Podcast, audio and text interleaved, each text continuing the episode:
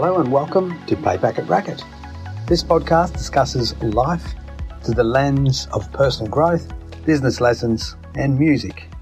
My hope is the information you hear will give you a raise. My name is Will Price.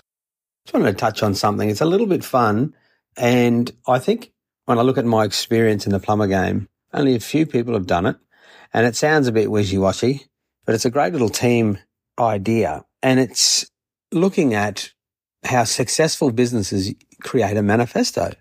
It's sort of like a 10 point uh, statement around what's the core belief, you know, like I may not be the best plumber I can be, but I, you know, as a part of this team, I make a commitment to improve my skills each day, things like this.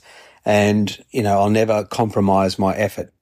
I'm proud to be a plumber and I'm driven. All these things that you can itemize and you can implement. Like, you know, they understand the power of service and developing their skills. And it's a fun little identity document that you can use in your small teams. And it's almost like a internal newsletter. So I've spoken before about a business we had when the internet was taking off.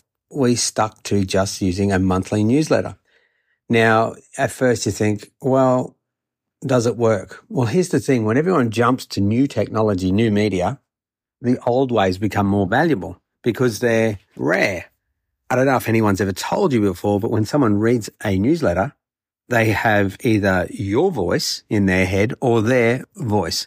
But it's the only time you're truly one on one with your customer is when they read the words that you've written. So it's quite powerful. And one of the things we found with the newsletter was that if you post it out each month, we would do it black and white because customers told us that if we did them in color, they feel that you're wasting money. So it's also another way of showing them that you're responsible. And as you grow your company, uh, they appreciate that. Now, it's not everyone's worry. Most people don't.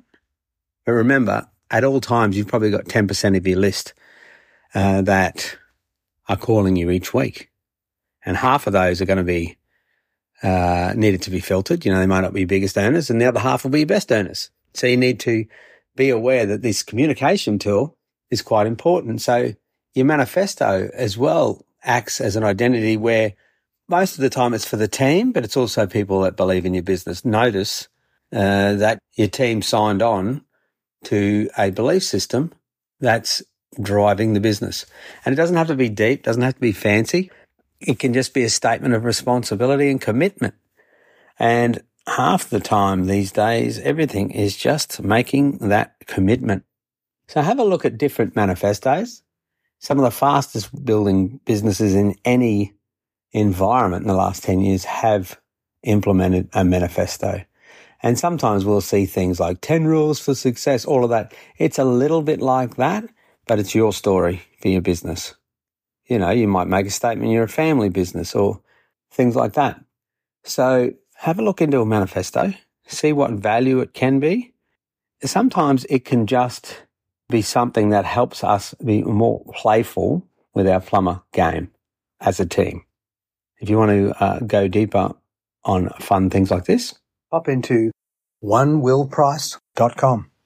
And thanks for listening. I'm Will Price. Rectangle.